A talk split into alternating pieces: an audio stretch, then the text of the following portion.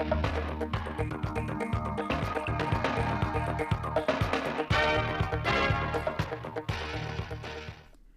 kính chào quý vị, chào các bạn. Bây giờ là bản tin thời sự trực tiếp 16 giờ chiều nay của Đài Phát thanh và Truyền hình Thanh Hóa. Sáng 14 tháng 8, tại hội trường văn phòng Quốc hội thành phố Hà Nội, câu lạc bộ tướng lĩnh sĩ quan công an Đồng Hương Thanh Hóa tại Hà Nội đã tổ chức gặp mặt thân mật các tướng lĩnh sĩ quan công an quân đội, doanh nghiệp Đồng Hương Thanh Hóa.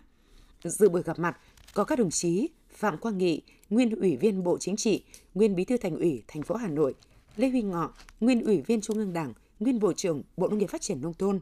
Chủ tịch Hội đồng Hương Thanh Hóa tại Hà Nội, các đồng chí nguyên lãnh đạo Đảng, Nhà nước và các tướng lĩnh, sĩ quan công an quân đội, doanh nhân Đồng Hương Thanh Hóa tại Hà Nội. Về phía tỉnh Thanh Hóa, có các đồng chí Đỗ Trọng Hưng, Ủy viên Trung ương Đảng, Bí thư tỉnh ủy, Chủ tịch Hội đồng Nhân dân tỉnh,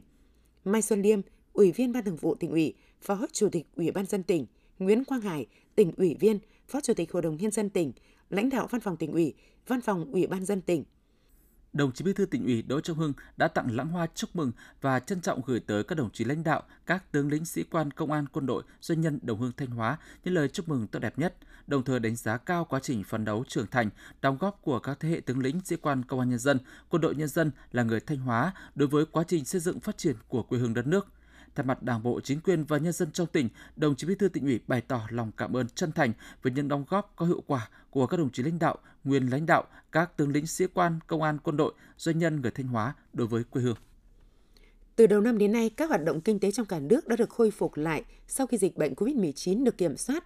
Cùng với những doanh nghiệp mới tham gia thị trường, số lượng doanh nghiệp tạm ngừng hoạt động quay trở lại đầu tư sản xuất kinh doanh tại Thanh Hóa cũng tăng cao.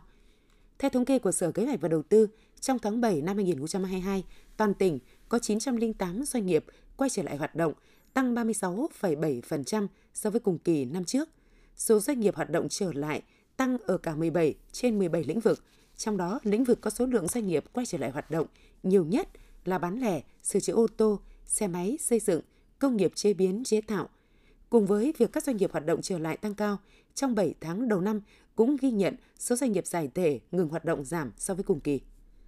Trong hai ngày 13 và 14 tháng 8, Ban chỉ đạo hoạt động hè huyện Đông Sơn đã tổ chức trại hè thanh thiếu nhi năm 2022 hưởng ứng ngày chiến sĩ tình nguyện vì đàn em thân yêu. Với chủ đề hè vui khỏe an toàn, trại hè đã thu hút hơn 1.000 đoàn viên thanh niên và các em đội viên trong toàn huyện Đông Sơn tham gia với nhiều hoạt động như liên hoan văn nghệ, hát dân ca và ca khúc cách mạng, chủ đề ca ngợi Đảng Bác Hồ, tình yêu quê hương đất nước, đốt lửa trại, đồng diễn múa hát tập thể, thi cắm trại, thi nghi thức đội, Tại chương trình, tỉnh đoàn, Hội đồng đội tỉnh Thanh Hóa tặng huyện đoàn Đông Sơn một bể bơi di động. Ban chỉ đạo hoạt động hè huyện Đông Sơn tặng quà cho 38 em đội viên di đồng có thành tích xuất sắc trong các cuộc thi cấp trung ương, cấp tỉnh và các em học sinh có hoàn cảnh khó khăn đạt thành tích xuất sắc trong học tập và trên địa bàn huyện.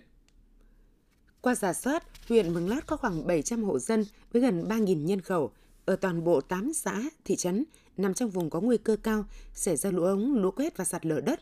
Để đảm bảo an toàn cho các hộ dân, huyện đã xây dựng các phương án phòng chống thiên tai sát với tình hình thực tế, phát huy tốt phương châm 4 tại chỗ khi mưa lũ xảy ra. Huyện Mường Lát còn đẩy mạnh triển khai xây dựng các khu tái định cư để di chuyển người dân đến nơi ở an toàn.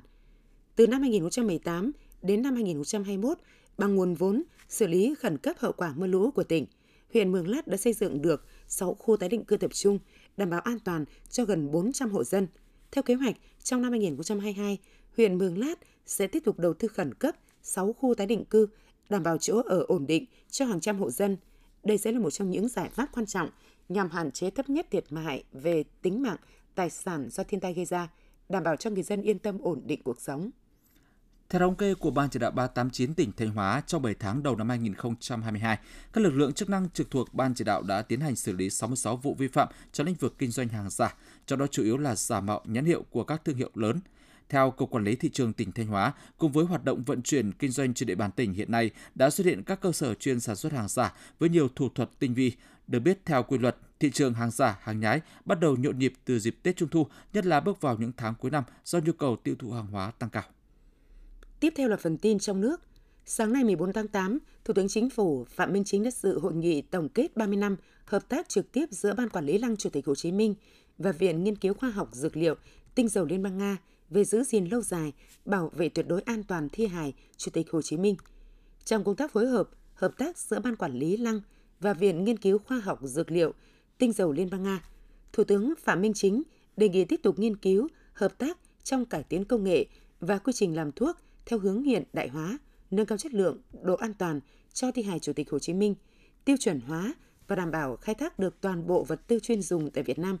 Cùng với đó, tăng cường ứng dụng các tiến bộ khoa học công nghệ mới trong nghiên cứu về ướp bảo quản, tiếp tục hợp tác chặt chẽ trong công tác đào tạo cán bộ chuyên môn theo hướng nâng cao chất lượng, thiết thực hiệu quả.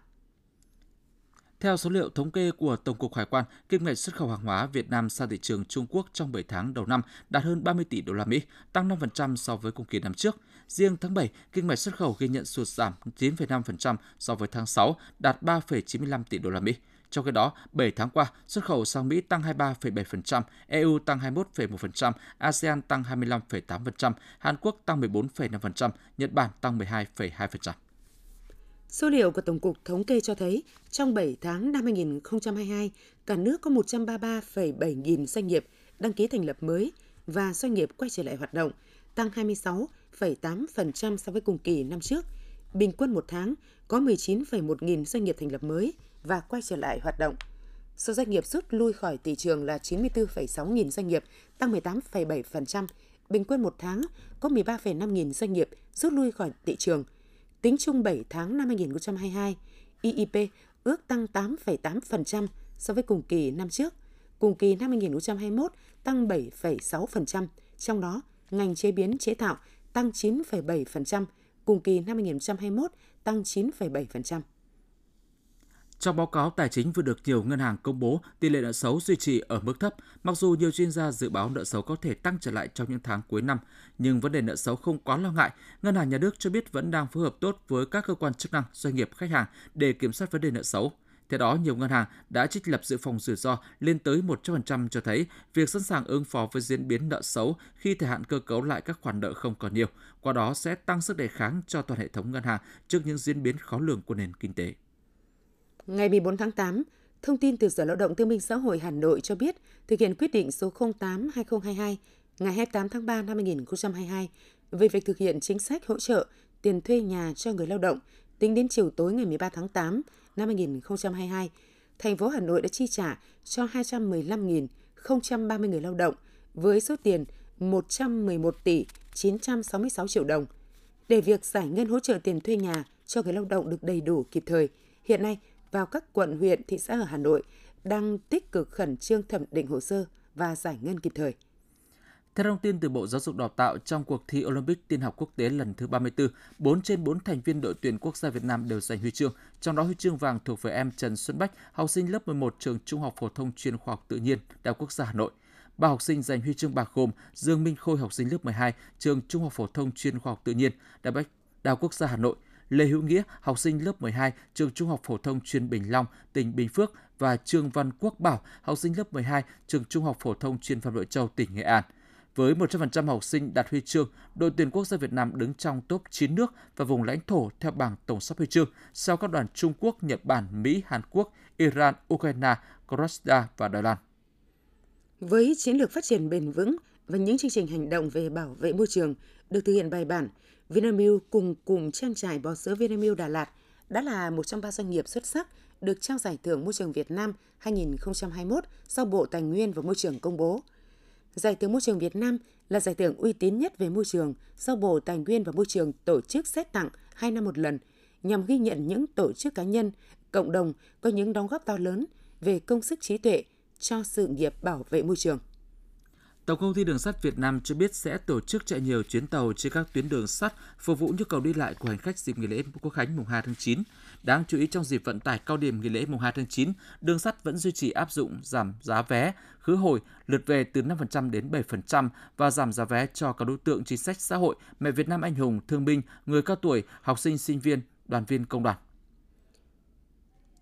Tại Bình Dương, các bưu điện và công an địa phương chưa thể phát 35.326 thẻ căn cước công dân đến tay người dân vì chưa tìm được chủ. Đại tá Trần Văn Chính, Phó Giám đốc Công an Bình Dương cho biết, nguyên nhân của tình trạng những thẻ căn cước công dân trên vẫn nằm kho là vì khi làm hồ sơ, người dân cung cấp địa chỉ và số điện thoại không chính xác nên lực lượng công an và nhân viên bưu điện không thể phát đến họ. Để khắc phục, phía công an và bưu điện đã thống nhất trường hợp nào không thể tìm được chủ, bưu điện sẽ chuyển về cho lực lượng công an để người dân tự đến lấy hoặc phía công an xã xác minh lại chỗ ở và phát đến tay người dân.